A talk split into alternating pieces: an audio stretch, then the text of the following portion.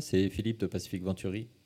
Bienvenue dans ce nouvel épisode de Pacific Hoe, le podcast complémentaire à la newsletter Tehoe, qui t'aide à naviguer efficacement dans ce monde changé. Cette semaine, la newsletter fait le point sur les nouveaux modèles économiques qui nous invitent à réfléchir à nos projets de développement. Économie bleue, économie du beignet, économie circulaire.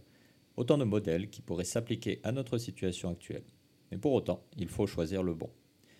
Du coup, pour aller plus loin dans la conversation, je reçois aujourd'hui Loana Vong, cofondatrice de Fenua Data. C'est elle également qui a mené l'étude récente commandée par la CCISM sur l'économie bleue dont nous faisons état dans la newsletter. À suivre donc une conversation avec Loana. Loana, Yorana? Bonjour. Alors, est-ce que pour nos auditeurs qui ne te connaîtraient, connaîtraient pas, tu pourrais te présenter, s'il te plaît? Oui, bien sûr. Alors, euh, bonjour tout le monde. Euh, je m'appelle Loana Vong j'ai 27 euh, ans. Et euh, ben, j'ai grandi, euh, je suis née et grandi à, à Tahiti. j'ai fait mes études principalement au Canada, à Montréal. Et j'ai obtenu ma licence en chimie et suivie par une maîtrise en gestion de l'environnement. Par la suite, je suis revenue sur le Fénois pour bah, commencé dans la vie active et je me suis euh, directement lancée euh, à mon compte en tant que consultante en gestion de l'environnement où euh, j'ai travaillé en fait avec un, ami sur ben, une, une, boîte de consultants en économie circulaire.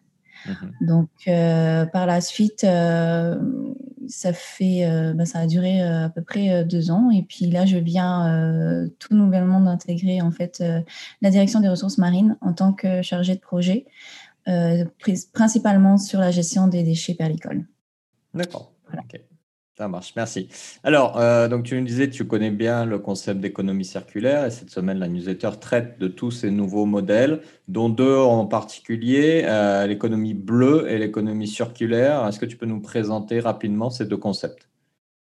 Oui, bien sûr. Alors, euh, l'économie bleue, en fait, vient à, émerger, en fait, le concept dans les années 90 d'un entrepreneur belge qui s'appelle Gunther Pauli Mhm. et euh, qui a choisi en fait euh, comme euh, couleur donc le bleu pour définir cette économie-là, en référence en fait à la couleur du ciel, de la mer, de la planète, de la, de la Terre en général. Parce que il venait en fait proposer une nouvelle économie qui faisait suite à une économie qu'on appelait rouge, donc qui était liée à la révolution industrielle et du coup qui allait de pair avec la destruction de la biodiversité et qui ensuite a succédé, euh, est venue l'économie verte, donc qui est liée à la production de biens et services qui sont sains pour la planète, mais qui ne sont pas forcément abordables pour tous. Mhm. Donc c'est euh, à ce niveau-là que Gunther Pauli est venu proposer euh, cette économie bleue qui viendrait en fait aider à garantir la santé de l'homme et de la planète. Et pour ce faire, il se base sur des modèles d'affaires qui sont innovants, qui permettent de rester compétitifs sur le marché, tout en favorisant le développement de la communauté et en restant en harmonie avec les cycles naturels de la planète. Mhm. Tandis que euh, ben, on a à côté en fait euh, l'économie circulaire, qui euh, quelque part va être inclus dans l'économie bleue. Donc c'est un des, des, moyens de parvenir à une économie bleue puisqu'il euh, s'agit d'une économie qui va se baser principalement sur euh, la gestion de la ressource. Donc, mmh. comment est-ce que réintégrer dans le cycle de vie d'un produit ou d'un bien ou d'un service euh, les matières premières qu'on aura une première fois extraites?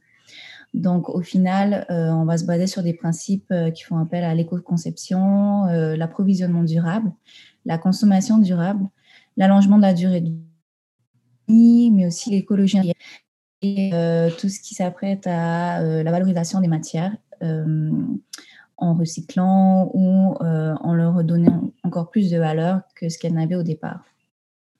Donc voilà un peu le, la mhm. définition. Donc si, si, je comprends bien, la différence entre les deux, c'est que l'économie bleue, c'est plus un cadre, un modèle de développement avec des grands principes qui orientent les, les, les actions des décideurs publics comme privés. Et dans mmh. ce grand cadre, il y a des méthodologies de, de production, et ça, c'est plus du coup l'économie circulaire qui fait du coup partie prenante de ce cadre, c'est ça? Je dirais que oui, parce que en fait, la grande différence entre ces deux concepts-là, c'est que l'économie bleue va inclure cet aspect un peu plus euh, social, un peu plus mhm. humain.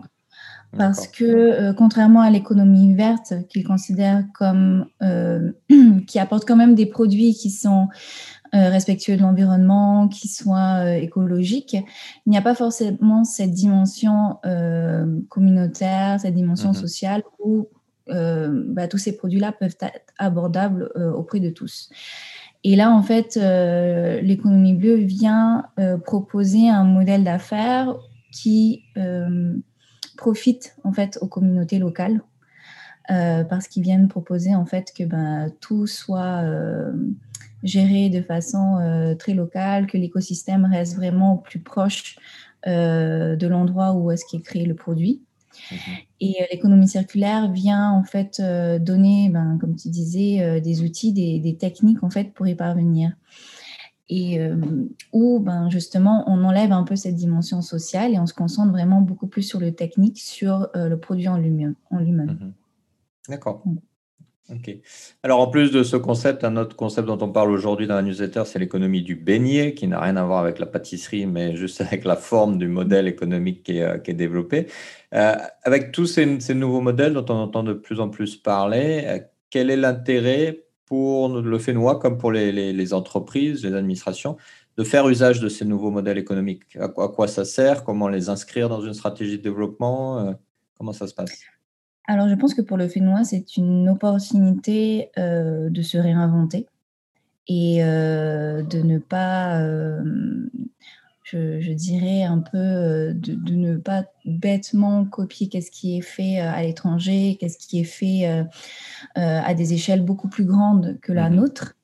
parce que je pense que c'est ce qu'on a essayé pendant plusieurs décennies et puis avec la crise qu'il y a eu, je pense qu'on s'est rendu compte qu'on ne pourra pas forcément euh, être aussi euh, euh, résilient en continuant comme ça. Mmh Et du coup, je pense que l'intérêt pour le Fénois, c'est vraiment de se réinventer, de, de s'approprier ce type d'économie-là et de le moduler en fait de façon à ce que ben, ça permette justement la résilience des communautés locales. Mmh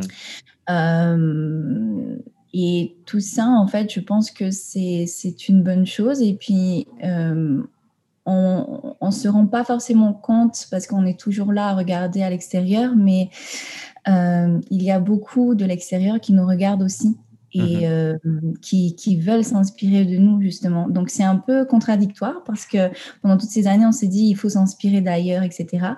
Mais ce que sont en train de faire les grands pays, c'est justement de s'inspirer des petites communautés locales et mmh d'étudier ces communautés pour voir qu'est-ce qui a fait qu'elles sont beaucoup plus résilientes, beaucoup plus résistantes que nos villes à nous en ces temps de crise.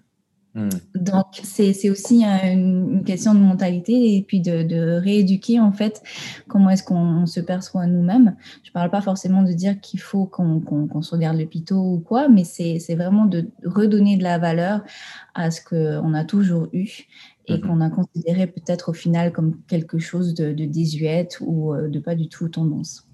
Et donc finalement, ça nous invite avant de se dire, bah, tiens, on va prendre ce nouveau modèle, économie bleue, économie du beignet, peu importe, et le copier-coller, comme tu disais, chez nous, ça nous invite mhm. avant tout à nous poser les questions de quel développement on veut et de créer notre propre modèle de développement et de voir après comment ça interagit avec, euh, avec celui des autres. On n'a pas nécessairement besoin d'appliquer exactement ce que font les autres.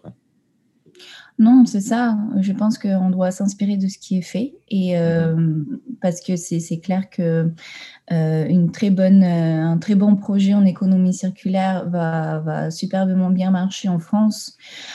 Par exemple, je parle du, transport. de, faire appel de, louer des, voitures, etc., mmh de faire du, du, covoiturage, etc., et puis de développer en fait des, euh, des applications pour ça, ça va très très bien marcher en France, mais ça ne va pas forcément marcher ici. Pourquoi? Mmh Alors que c'est quelque chose qui, est, qui, marcherait, et puis euh, au niveau de l'empreinte carbone, c'est vraiment, il n'y a que du bénéf, mais ça ne sera pas adapté ici parce qu'on est une toute petite île, euh, les mœurs ne sont pas les mêmes, on ne va pas forcément tout le temps demander à des applications pour réaliser telle ou telle chose, tel déplacement. Quoi. Mmh Donc ça, c'est vraiment à réadapter mais c'est toujours possible. Et je pense que se nourrir de, ce qu'il y a de l'extérieur, mais en même temps de se rappeler aussi comment, comment le, le, tahitien fonctionne, mmh c'est une fois qu'on a, qu'on a chopé le, bah, ce qui peut correspondre, je pense que c'est tout gagné. Quoi. Et c'est d'ailleurs ce que font de plus en plus de, de startups. Mmh C'est-à-dire que avec Prism, par exemple, euh, la CCSM, ils accompagnent énormément de, porteurs de projets qui, naturellement, se sont orientés en économie circulaire et qui n'essayent plus de, faire, euh, de, répliquer en fait ce qu'ils ont vu autre part, mais de s'adapter. Et ce qui fait que ça donne vraiment des, des, projets qu'on n'avait jamais vus avant. Euh, là, tout de suite, si je dois donner un exemple, je pense à, à Tahara qui, avec la petite cabine, qui, qui fait mhm. de la location de vêtements. Euh, c'est quelque chose de nouveau ici, mais c'est assez. Euh, je pense que ça parle assez à la communauté locale pour qu'ils puissent se dire euh, oui, je pense que je, mm. je peux m'identifier à ce genre de, de business et je, je, peux me permettre de, de le faire. quoi. Mm. C'est plus en lien avec les valeurs de la communauté locale par rapport à nos traditions, notre culture, etc. Et je pense que ben, l'économie bleue correspond, enfin, je pense que la Polynésie euh, pourrait très bien remplir euh, les, la, grille de, de, de to-do list de l'économie mhm. bleue parce que justement, on est très centré sur l'humain ici et je pense que c'est ça qui fait la différence. Et c'est ça qui va faire qu'une euh, une entreprise va perdurer ou pas.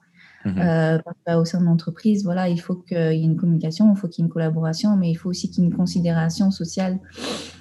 Et on voit très bien la différence en fait mm. sur entreprises qui marchent, qui ne marchent pas.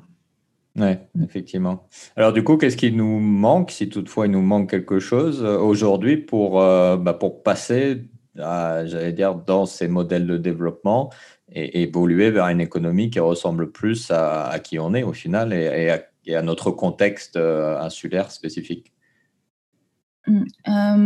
bah, Alors, ce qui est ressorti beaucoup de mes discussions avec les entreprises, c'est euh, bah, tout d'abord, ici en Polynésie, là, la fiscalité est, mmh. très discutable. Euh, donc, euh, je pense qu'il y a un gros travail à faire de ce côté-là. Mmh ensuite, au niveau des entreprises, ben, c'est d'être plus ouvert. J'écoute souvent des, podcasts que, que, tu fais justement, et la plupart des, des entrepreneurs conseillent, enfin, de, prendre des risques, mhm. d'accepter d'accepter d'avoir des échecs, mais surtout de prendre un risque de, sortir un peu de, la boîte euh, normale et puis mhm. euh, de diversifier aussi ses, euh, ses services et puis ses produits. En tout cas, c'est ce qui fait une force ici en Polynésie parce que tu n'as pas le choix que de diversifier tes, tes offres. Donc ça, c'est une bonne chose.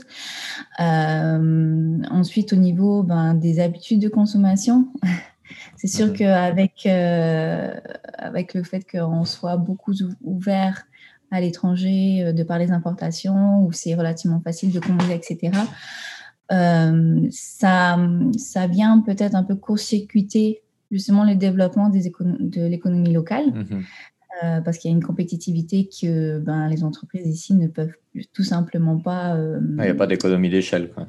Non, ça, il n'y a aucune économie mmh. d'échelle. Donc, à ce point-là, euh, je pense que revoir un peu le, nos habitudes de consommation, mmh euh, ben, c'est ce qui manque un peu de, pour justement développer ces nouveaux modèles. Quoi. Et euh, donc beaucoup la considération sociale et aussi la créativité. Mmh. Donc se permettre d'être créatif. Donc, si, je comprends bien ce que tu dis, c'est pas juste, euh, par exemple, une décision du gouvernement qui dit on va faire de l'économie bleue et puis c'est parti. C'est vraiment un engagement de tout le monde, administration, euh, entreprise, citoyen, à se dire ben voilà, je veux avancer vers tel modèle, tel mmh que proposé par l'économie bleue, l'économie du beignet, etc. Donc, je, mmh dois moi-même euh, m'interroger, me poser les bonnes questions sur bah, comment participer à la création de ce nouveau modèle de développement. C'est ça, parce que voilà, ça, ça, va être un peu le travail de, de, chaque partie prenante euh, à faire. Et puis je pense que si, de plus en plus, euh, on a l'habitude de, de, parler de, de bottom-up, quand on mhm. parle d'économie circulaire, c'est de se dire qu'au final, ben, le changement viendra du bas. Et, euh, et c'est vrai parce que hum, plus il y a de demandes de la population, mais aussi euh, ben, des entreprises à développer ce genre de, de modèle, ben, à un moment donné, le gouvernement n'aura pas d'autre choix que de répondre à ça et euh, de mettre la main à la pâte. Quoi. Mhm. un exemple que je peux donner, c'est peut-être la mise en place de euh, du SPG Biofitia, donc qui, mhm. euh, qui va donner des, euh, des labels bio aux, agriculteurs locaux. cette initiative-là, elle a commencé comment Tout simplement par une demande de plus en plus grande des agriculteurs à vouloir être certifiés bio, à mhm. vouloir répondre à une clientèle qui était demandeur et euh, cette demande-là euh, a été faite directement au niveau du ministère. Et c'est le ministère ensuite qui, au fil du temps, a vu que oui, la, demande est grandissante, donc on va faire quelque chose. Et c'est comme ça que euh, l'association SPG euh, a été mise en place. Hmm. Donc c'est tout à fait possible. Maintenant, je pense que ce qui manque, c'est vraiment ce côté information.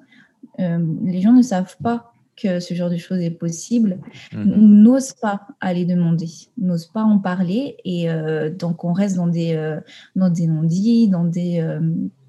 Euh, dans, on fait des amalgames, etc. Donc, on se dit que ça pourra jamais se faire et ça pourra jamais bouger. Mhm. Mais je pense mhm. que justement, cette prise de risque-là est nécessaire pour justement arriver à, à des changements. Ok. Alors, ma, dernière question du coup, euh, pour toi, euh, pour les gens qui nous écoutent, qui sont citoyens, qui sont entrepreneurs, qui sont fonctionnaires, qui sont euh, enfin, dans toutes les, représentations de, notre société, si tu avais un conseil à leur donner pour justement bah, appréhender un peu mieux ces, ces nouveaux modèles et peut-être commencer à agir à leur niveau, quel conseil tu leur donnerais? Alors, au niveau des citoyens, moi, ben, le conseil qui revient souvent, c'est de soutenir les entreprises locales. Mmh Mais attention, par entreprise locale, ce que je veux dire, c'est des entreprises qui font tout localement. Mmh. Parce qu'il y a une différence entre entreprises locales euh, qui font de l'importation, qui fabriquent et qui ensuite vendent, euh, versus une entreprise qui fait tout de A à Z, donc qui, qui plante, qui, euh, qui collecte, qui transforme, etc. Et qui mmh donc ont un coût en fait à gérer beaucoup plus conséquent que les autres entreprises. Donc, pour le savoir, ben, il n'y a pas d'autre moyen que de s'informer de comment est-ce que l'entreprise fonctionne, de quelles sont ses valeurs, etc. Donc, ce sont plutôt euh, soutenir ce, ce type d'entreprise locale que, que, je conseillerais euh, au niveau de citoyens. Mhm. Euh, ensuite, de plus en plus, on nous parle d'investissement local. Mhm. on encourage de plus en plus, et d'ailleurs, je pense qu'il y a une, une boîte qui s'est montée. Oui, Invest in Fenway. Voilà, justement pour ça. Donc, je trouve ça super parce que justement, euh, à part, euh, bah, ça, viendrait se rajouter avec euh, les demandes de prêts, les demandes de subventions, etc.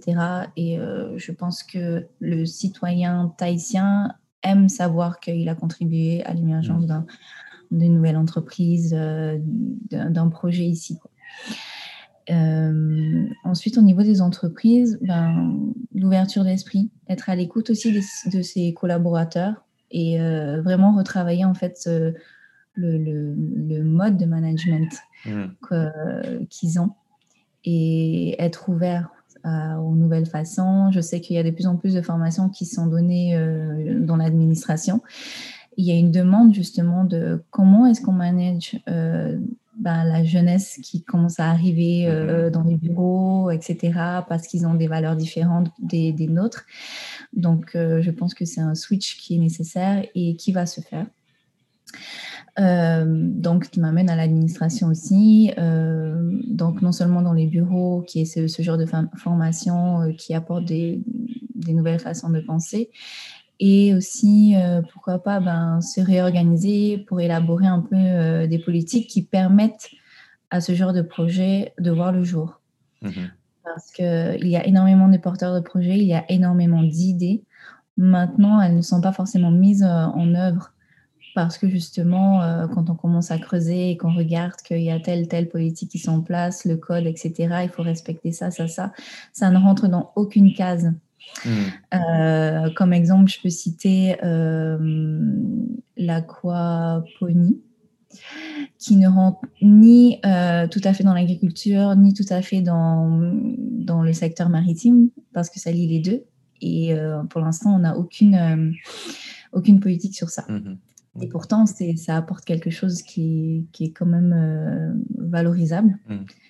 Et euh, voilà, donc il y a tout un travail de se renseigner, quelles sont les entreprises qui sont en train d'émerger, quelle est la tendance euh, qui va commencer à arriver, et puis comment est-ce que l'administration peut accompagner justement, hmm. faciliter les démarches à ce niveau-là. D'accord. Ben, merci pour ces conseils pratiques et qui sont intéressants parce que finalement, ce ne sont pas des grandes actions, des choses absolument insurmontables, c'est des petits gestes du quotidien qui vont petit à petit nous amener euh, dans la bonne direction au final. C'est ça. parce qu'on parle beaucoup d'innovation, euh, en mhm. économie bleue, en économie circulaire. Et euh, on a tendance à penser que l'innovation rime avec euh, très grandes solutions, mhm. des moyens énormes. Mais il faut se rappeler aussi que l'innovation, c'est par définition, c'est une solution qui vient résoudre un problème qui n'a jamais été qui n'a jamais été mis en place ou qui n'a pas été mis en place au bon moment. Donc voilà, on peut innover dans, tout, un, tout un tas de, domaines euh, sans qu'on le sache au final. Mais euh, voilà, c'est, euh, je pense que c'est, une rééducation aussi à faire au niveau de ce terme-là, innovation. Hmm. Ok, ça marche. Bah, écoute, Loana, merci beaucoup pour tous tes éclairages. Je te remercie beaucoup et passez une bonne journée. Merci. Il est plutôt rassurant à écouter Loana de voir que les évolutions systémiques dont nous te parlons si souvent dans Tehoe peuvent survenir grâce à la multiplicité de petites actions de chacun d'entre nous. Comme nous avons pu le dire bien souvent, c'est ensemble que nous pourrons faire évoluer notre société, car c'est ensemble que nous vivons et que nous échangeons. Nous avons chacun la responsabilité et la possibilité de participer au changement. Et peut-être de façon encore plus impactante dans un environnement insulaire et océanique comme le nôtre. Et ça, c'est plutôt une bonne nouvelle, non? N'hésite pas à partager cet épisode avec ton entourage et à le noter ou le commenter sur ta plateforme de podcast préférée. Tu peux retrouver la newsletter d'aujourd'hui sur nos réseaux sociaux ou sur notre site internet, où tu peux également t'y inscrire gratuitement pour recevoir dans ta boîte tous les prochains numéros. Tu peux découvrir également tous nos podcasts et nos services sur notre site internet www.pacificventuri.com. J'en profite pour t'informer que notre podcast Pacific Buzz, qui met en avant les entrepreneurs du Fénois, vient de finir sa saison 2. En attendant la saison 3, nous te préparons une saison spéciale vacances, pendant laquelle nous irons à la rencontre d'entrepreneurs uniques qui ont amusé notre enfance et qui font plaisir à nos papis d'une façon très polynésienne. Ne manque donc pas la saison spéciale des Pacific Buzz, accessible très bientôt sur toutes tes plateformes de podcast préférées. À la semaine prochaine pour un nouvel épisode, un nouveau thème. Nana!